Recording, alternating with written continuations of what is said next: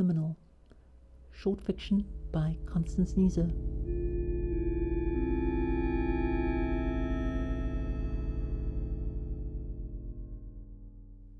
I am not able to leave this place. At the start, I thought I would. My team travelled by ski and sled, pulled by dogs bred for cold and snow and the eternal blasted light that meant we all struggled to sleep.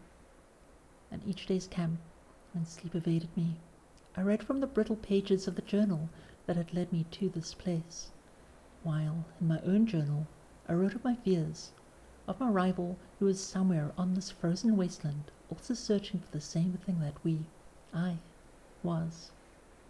The snow and the cold and the tiredness seeped into us, leaving us wearier at each of our stops. Our first storm was a whiteout.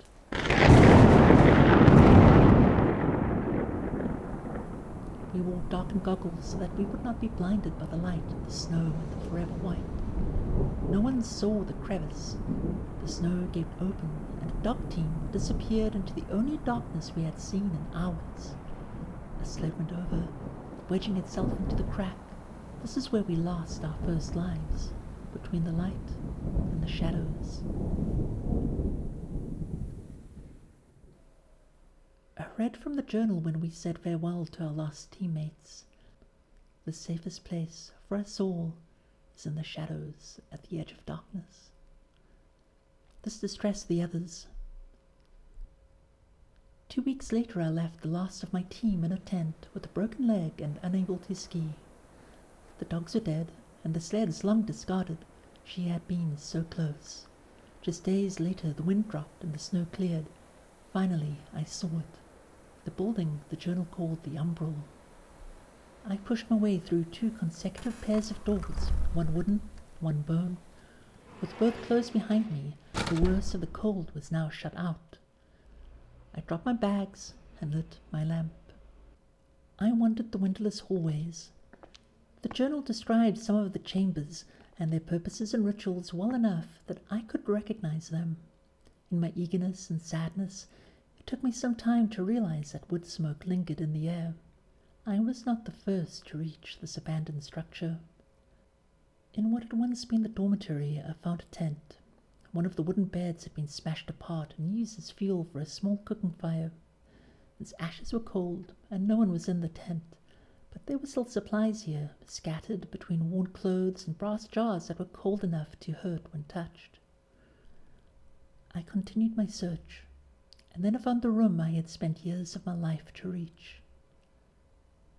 The floor space of the umbral Orrery was, like a library, filled with shelves. These, though, didn't hold books but a collection of clay jars. I did not open these, but I knew what was inside them the desiccated remains of organs removed from the supplicants who had pledged themselves to the penumbra, to living in between, to liminal spaces and liminal selves. The ornate mechanical globes of the orrery itself hung above the soul, locked in their final positions, now themselves held in a liminal configuration that its original engineers had likely not intended. The shelves were marked with nameplates for the supplicants whose organs were contained in the jars, as well as the dates of their passing. The last few shelves were empty, waiting to be filled with jars that would now never come.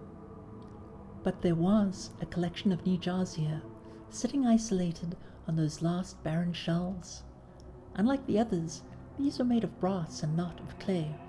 Brass, like those I had found at the tent. No nameplate identified the supplicant or their date of liminality.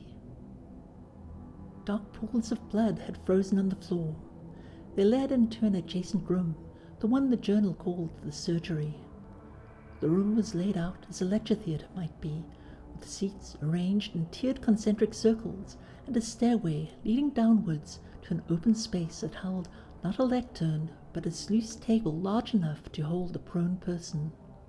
More blood had frozen in the sluices and on the floor. Scalpels and medical scissors lay scattered, discarded.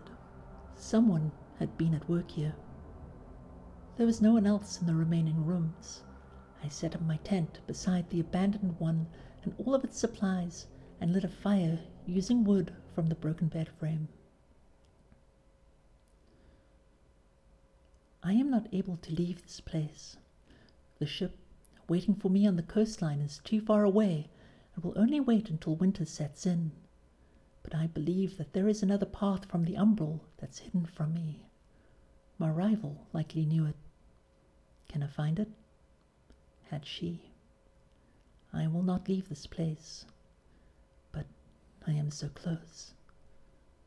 I am so close.